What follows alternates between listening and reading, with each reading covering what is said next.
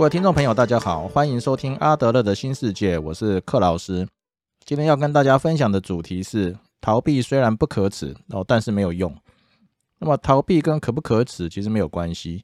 那么最大的问题呢是逃避是没有用的。那么今天要分享的主题主要来自于阿德勒的《认识人性》这本书中啊，有关于非攻击性的性格特征这个章节哦，以及《被讨厌的勇气》这本书中所提到的。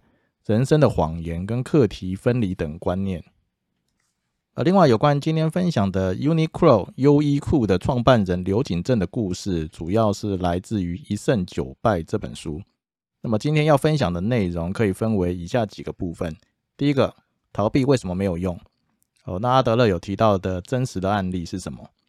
那么第二个，逃避的性格特征哦分为哪些类型？那表现在外面的行为又有哪些？那么第三个，那为什么会形成这种逃避型的性格特征呢？啊，那第四个，那么这个逃避型的性格特征跟人生三大课题又有什么关系呢？哦，那第五哦，会分享一个原本在青少年时期无所事事哦，但后来勇于面对人生挑战而成功的这个 Uniqlo 创办人刘景正的故事。那最后呢，会用这个被讨厌的勇气里面所分享的一些观念。我来说明我们要如何来面对这种逃避型的性格。哦，首先我们来看一个为什么逃避没有用的例子。哦，这个是阿德勒在《认识人性》这本书中所提到的一个真实案例。我们姑且称这个案例的主角为 Kim 哦，金姆。他 Kim 出生在一个富裕的家庭。哦，他父亲事业心很强，非常认真的投入工作，因此建立了庞大的事业，哦，有着相当高的成就。King 的母亲呢，则很早就过世了。那么后来他的父亲又娶了一个老婆。那么 King 呢，跟这个继母其实相处的也不错。那么有可能是因为他是家中三个兄弟里面的老大哦，也是父亲最疼爱的孩子哦，所以父这个继母呢哦，才有可能跟他维持这个良好的关系。那作为长子，那他从小就觉得自己有一天会接手父亲的事业哦，因此他对权力跟控制哦，有着狂热般的崇拜。那么从他的身上呢，经常可以感受到那种君临天下、不可一世的心态。哦，虽然 King 呢觉常常觉得自己高人一等，那不过 King 本身呢则非常的聪明。那么在学校是一个顶尖的学生，哦，表现相当的优秀。哦，所以从学校毕业之后，哦，果然如他所预期的，哦，他就开始继承父亲的事业。哦，刚开始的时候呢，他说话和善，哦，和员工相处融洽。那他就对员工呢也很好，那么也支付员工非常优渥的薪水，那么对员工的要求基本上是有求必应哦，因此呢，在别人的眼里哦，他就是一个好老板，一个乐善好施的好人。呃，不过由于当时的社会发生了革命，那使得这个民心思变，劳动阶级的心态呢就开始改变。那原本他的员工呢是以前比较遵守规定，那做什么事情都会提出申请。那么现在他的员工就开始比较不听话，哦，会直接提出要求。那由于他跟员工的权力关系已经跟以前不同，哦，被破坏掉了，使得他不知所措。那么那 T 呢，原本的个性呢，就是好胜心非常的强，哦，所以他进公司之后呢，只想要证明他是公司里面的老大，哦，因此他唯一在乎的事情其实是他个人权力的展现，哦，所以他的心态跟世界观不止干扰到整个工厂的运作。哦，同时呢，他也开始对他自己很失望。哦，由于他一直摆出那种高姿态来看这种员工的改变，而没有办法调整跟员工之间的权力关系。那么到了后来，这个工作哦已经没有办法让他感到快乐，所以呢，他就想要退休哦，并且结束这个事业，来当成对不听话员工的控诉跟攻击。哦，也就是 King 觉得我是老板，那我就把公司给关了，那你们这些员工也得不到任何的东西。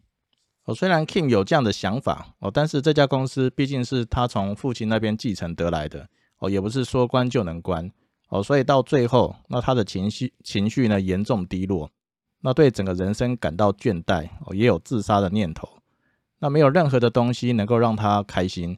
那么从他的言谈及行为举止来观察，那他的人生基本上已经结束了。哦，当阿德勒重新审视 Kim 的生活的其他面向的时候呢？哦，发现他的人际关系其实少得可怜。哦，看起来只有愿意承认他的优越，哦，愿意听他使唤的人，哦，King 才会接近他们。哦，这也使得认识他的人都敬而远之。那么他已经很久都没有真正的朋友。那如此一来，哦，他所缺乏的人际关系就只能透过各式各样的享乐去补偿。哦，也就也就是到处去花天酒地，哦，用钱去交朋友。我再来看一下 Kim 的这个爱情跟婚姻。那么阿德勒发现，那么他真正失败的其实是他的爱情跟婚姻。哦，因为像 Kim 这种支配欲、成欲，那无论如何都要占上风的人，我们那在选择结婚对象的时候，哦，往往会挑到那种旗鼓相当的对象。哦，因为一旦征服对方，我就像打了一场重大的胜仗，我觉得自己赢了。不过，两个同类的人凑在一起的时候，那他们的生活就会变成永无止境的战争。哦，那由于 King 呢一直想要当一个统治者，那么所以在恋爱跟婚姻的选择上，哦依也依照刚刚那个模式，那么找到了一个不只是旗鼓相当，而且支配欲还比他更强的一个女性。那么结果双方都想要想办法要维持自己的支配欲，那么在整个相处的过程当中，哦两个人当然又渐行渐远。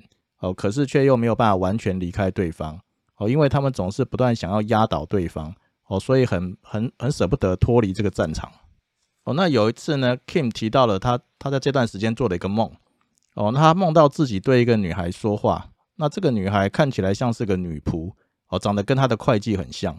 那么他在梦中对这个女孩说：“我可是出身贵族的血统。”那么阿德勒就认为。那 Kim 总是用高人一等哦，不能不可一世的态度在看其他人，所以呢，每个人对他来说看起来都是仆仆人。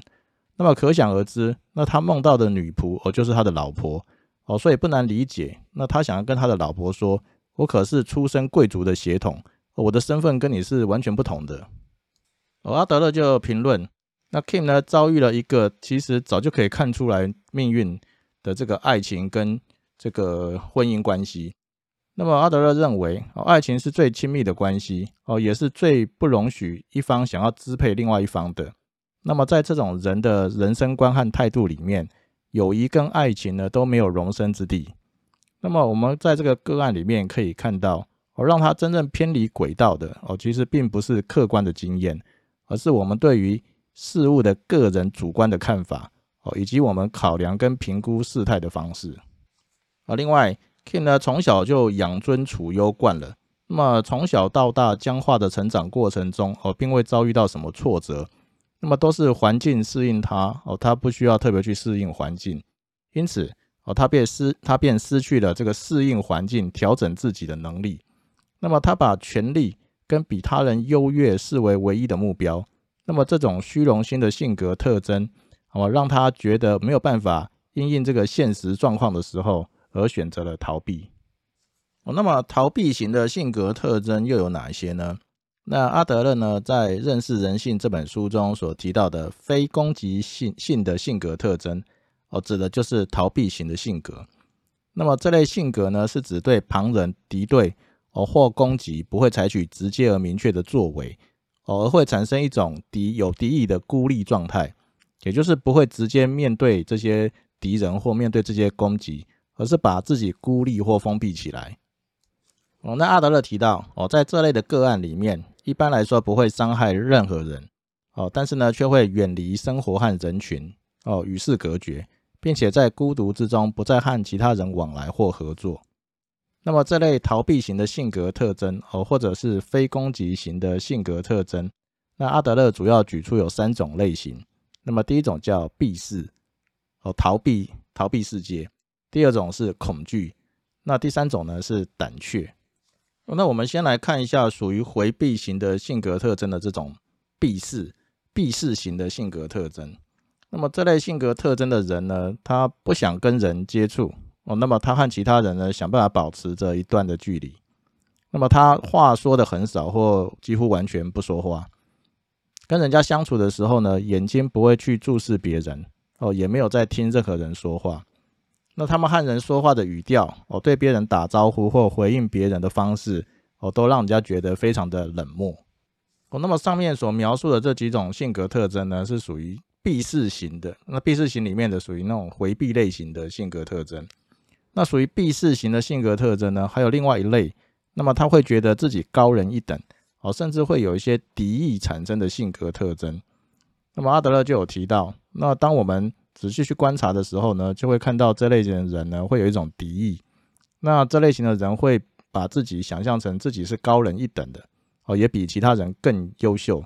那么这类的敌意如果升高的话呢，那他们就会可能做出一些危险的举动。哦，因为他们这个这些敌意，出于这个敌意的心态和个人利益，那么有可能会煽动其他人，那么做出对自己有益，但是却可能会造成对其他人造成不幸的事情。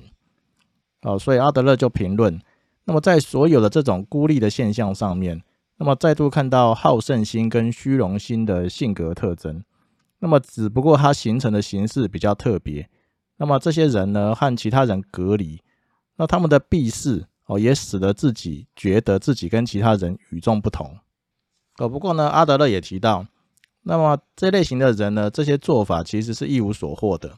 那么最多只能说，那他们的想象力呢，为自己虚构了一个不存在的高度。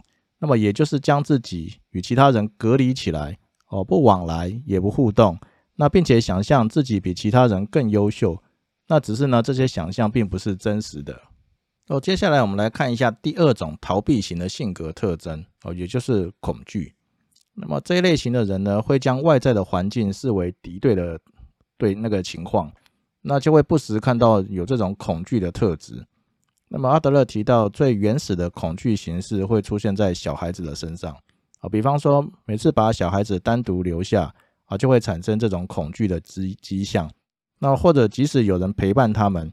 啊这种孩子的渴望也可能不会被满足，那么他会利用这个陪伴来达到其他的目的。呃，比方说母亲又离开孩子，那么孩子就会用明显的恐惧再把母亲叫回来。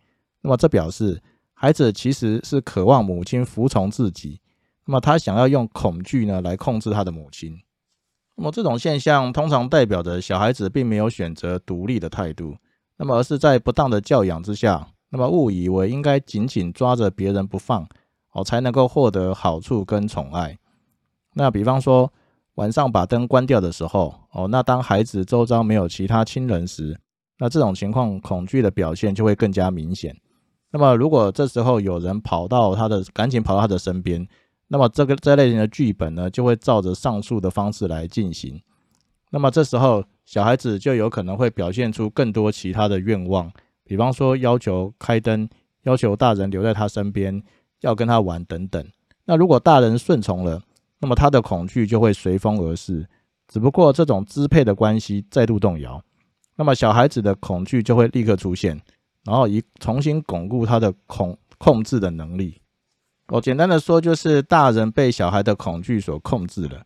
那么之后，如果小孩子想要得到什么的话，就会表现出恐惧。那不管这个恐惧是真的恐惧。哦，还是演出来的恐惧。那么，只要能够让大人相信，那他就有可能会得到他想要的得到的东西。哦，那么阿德勒提到呢，我们身边比较常见的有一种人，那当他们应该做点什么事情的时候，哦，比方说要出门或结束一段关系，或者是接下一个职位，或者是当爱情来敲门的时候，那么他们第一个反应就是恐惧。那么这种类型的人，主要是和周遭的人互动太少了。那么以至于他们只要习惯的环境有任何的变动，那他们都会恐惧万分，就像是一个被宠坏的小孩那样。哦，那针对恐惧型的性格，那么阿德勒的评论是这样子：在容易感到恐惧的人身上，那么我们再度看到那种熟悉熟悉的类型，就是老是想着自己，而对身边的人缺乏同理心。那么他们他们会找出各式各样的理由和借口，回避去做该做的事情。也经常发现，那么这种人喜欢想到过去或想到死亡，过去的失败跟死亡，哦，都是踩刹车的好理由。那么他们就会说，反正一切都是没有意义的哦，人生如此短暂，没有人接，没有人知道接下来会发生什么样的事情，哦，把这个东西当成是一个借口。哦，阿德勒也提到，那么其实恐惧恐惧是极为普遍的现象，那么会伴随一个人从出生到死亡。那为他的人生添加无比永无止境的痛苦，那么对他的人格、能力跟一切的发展都会产生阻碍，那也会让这个人难以适应人际关系，也无法获得自在的生活和丰硕的成就。哦，要如何消灭这个恐惧呢？那阿德勒提到，只有一种东西能够消灭这种人的恐惧，那么就是个人和团体的联系。那么只有当一个人意识到自己是归属于社会的哦，社群的，那他才能够抛弃恐惧，走出属属于自己的人生。那接下来来看第三种逃避型的性格特征哦，也就是胆怯。胆怯指的是会把眼前的任务看得非常沉重。以至于不相信自己有足够的能力去完成。那么一般来说，这种性格的特征会表现在做事情慢慢吞吞哦，以及呃什么对什么事情都保持着迟疑心态的人啊。比方说，这类型的人，他可能突然发现自己一点也不适合眼前这个他应该做的工作。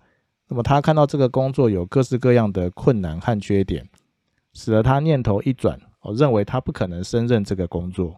呃，除了刚刚提到的这个迟疑的心态跟做事慢慢吞吞之外呢，那么胆怯的表现还包括做很多事情都会采取这个安安全的措施的准备。那么如果任务失败的时候，哦，就可以把责任转嫁转转嫁给其他人或转嫁到其他地方去。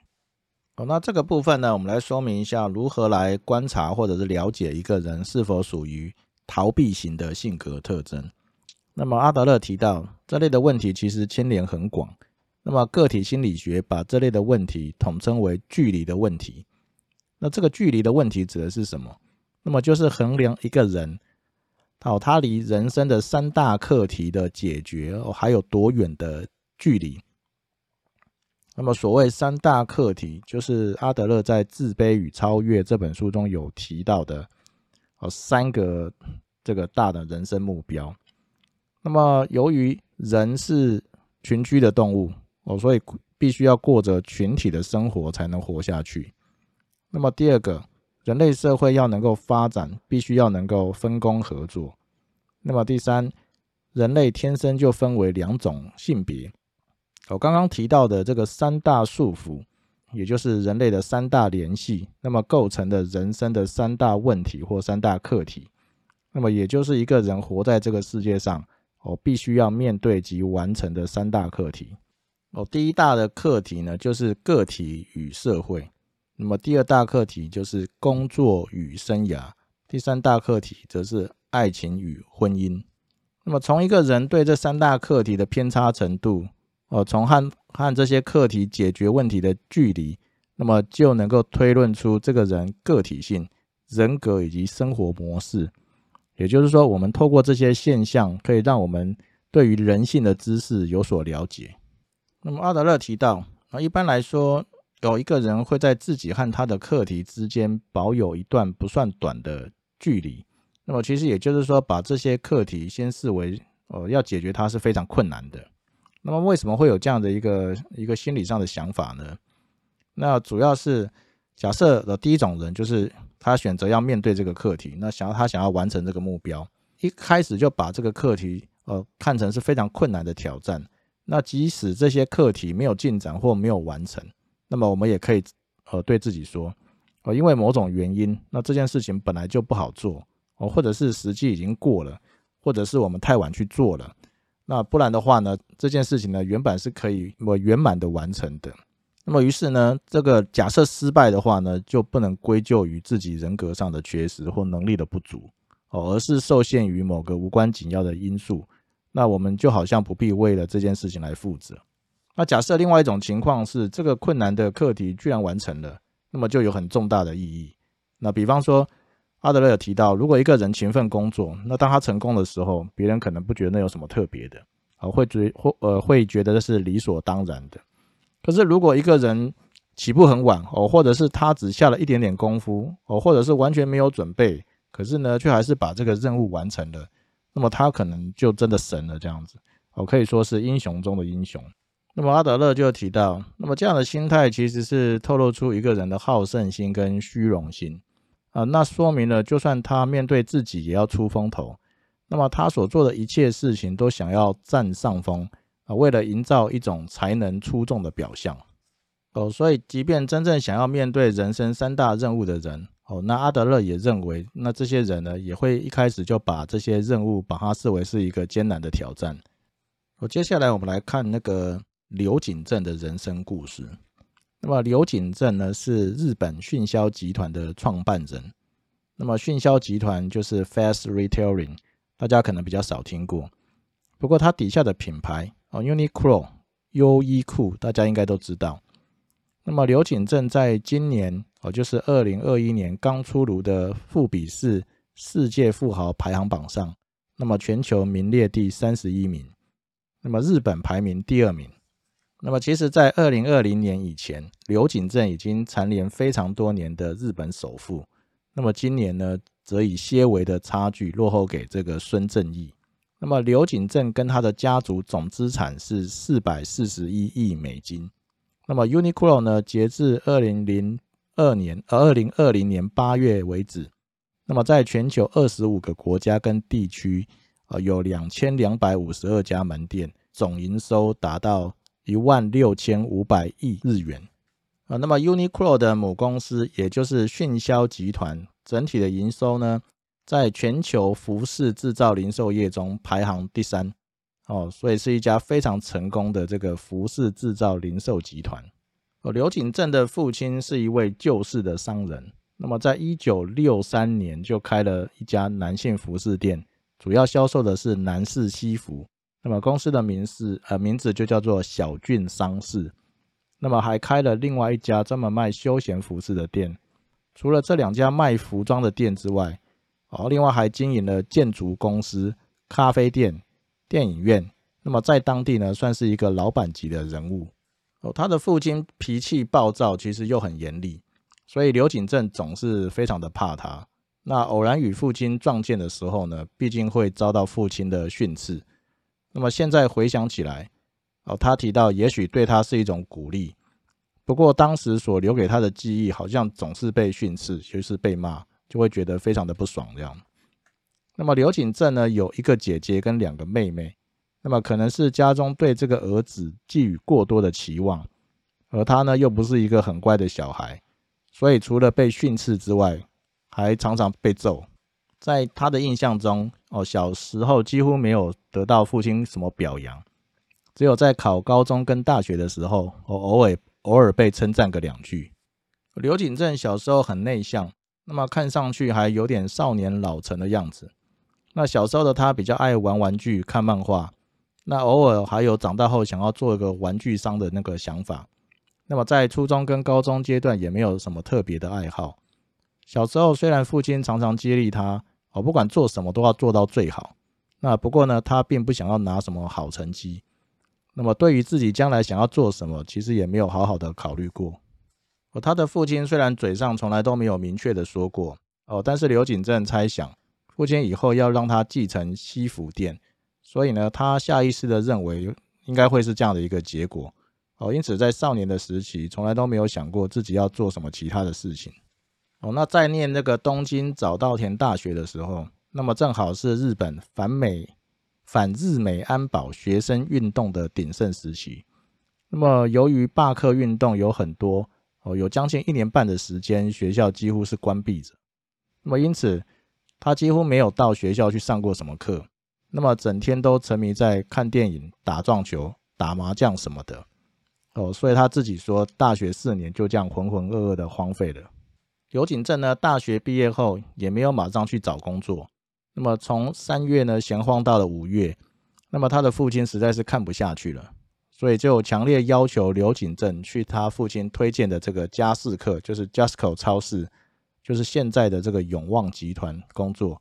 虽然他心里面还是很抗拒哦，不过他还是硬着头皮去了哦，因为他父亲在当地也算是有头有脸的人物。那这位 boss 级的这个儿子去到这个 Jasco 超市之后，被派去做什么样的工作呢？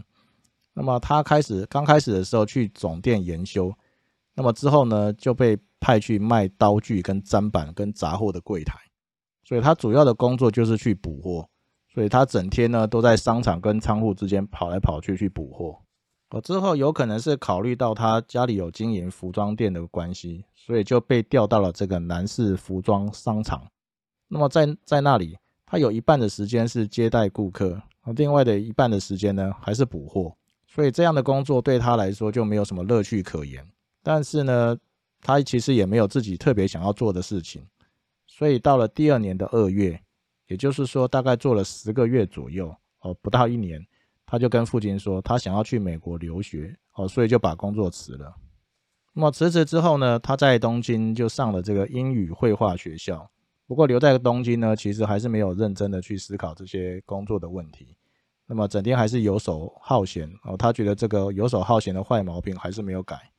那么后来因为想结婚了，所以他的父亲就跟他说，如果他同意他们结婚的话呢，就要回到家里，回到老家。所以呢，他又离开了东京哦，回到了老家宇部市。那么回到老家宇部市的这个柳井镇，那么如这个之前他所想的，那么父亲就把这个西南市的西服店交给了他。那父亲有可能是太太忙于自己的公事，所以什么事都没有交代，然后就把服这个南市服装店交给了刘景镇。那么他自他也不知道自己该做什么，所以呢进到店里面就跟其他店员一样，还是忙着接待顾客，然后做些杂七杂八的事情。可是呢，当时这个小郡商事哦，已经有一家男士服饰店跟一家卖这个休闲服饰店的公司，年销售额大概是一亿日元左右的不小的公司。那么掌管这个小郡商事之后呢，这个服装店之后，那么刘景正就觉得说他是实际体验过 Jasco 这种工作流程跟管理工作的人，所以呢，在工作一段时间之后。他就发现，他的店里面有的工作流程有着不少的问题，那么整个店铺的效率不好，资金周转也太慢。那么公司虽然不亏钱哦，但是也赚不到什么钱。那么就觉得不能再让这种情况继续下去，所以呢，就跟当时候店里面的六位店员讲，应该怎么做哦才是正确的。不过没有想到呢，之后发生的事情远远出乎他的意料之外。那么这些人听完他讲的话之后，就开始离职。所以两年之后，哦，六个店员离职了五位，最后只剩下一位。那么在这段时间，员工陆续离职后，那么有一件事情让他觉得非常的惊讶，因为像店长这种在店里面待了非常久的老员工离职的时候呢，他的父亲也一句责怪责怪他的话都没有说。那么相反的，他把公司重要的账本跟公司章都交给了他。哦，所以当这个刘景正从父亲手中接过公司的账本跟公司章的那个瞬间，那么他就知道自己已经没有退路了。那么他只能竭尽全力，拼了命也要把公司办好。那那个时候他有一种豁出去的这种想法。那么他整个接手小俊商事的这一年，哦，才刚满二十五岁。哦，也因为人几乎都走光了，那么他开始校长兼壮中，哦，什么事情都要做。那么也渐渐的体会到工作的乐趣。那么原本他一直以为自己是一个性格内向的人，呃，不大适合做生意。但是，一段时间做下来，那么他竟然意外的发现，哦，其实自己也是一个蛮能干的人。那么认真起来的刘景正就开始观察整个市场的状况。那么他开始观察这个卖男士西服跟卖休闲服有什么不一样。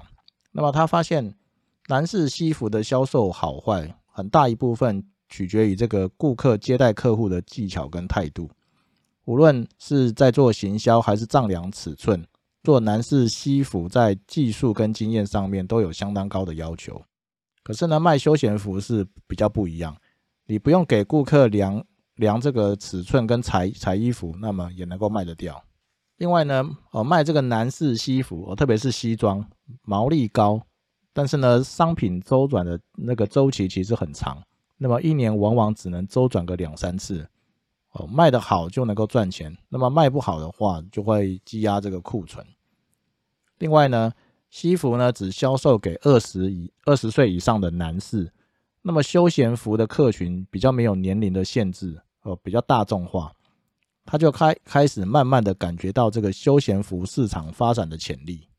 哦，再加上差不多时期呢，他观察美国 Gap 这样卖单卖衣服。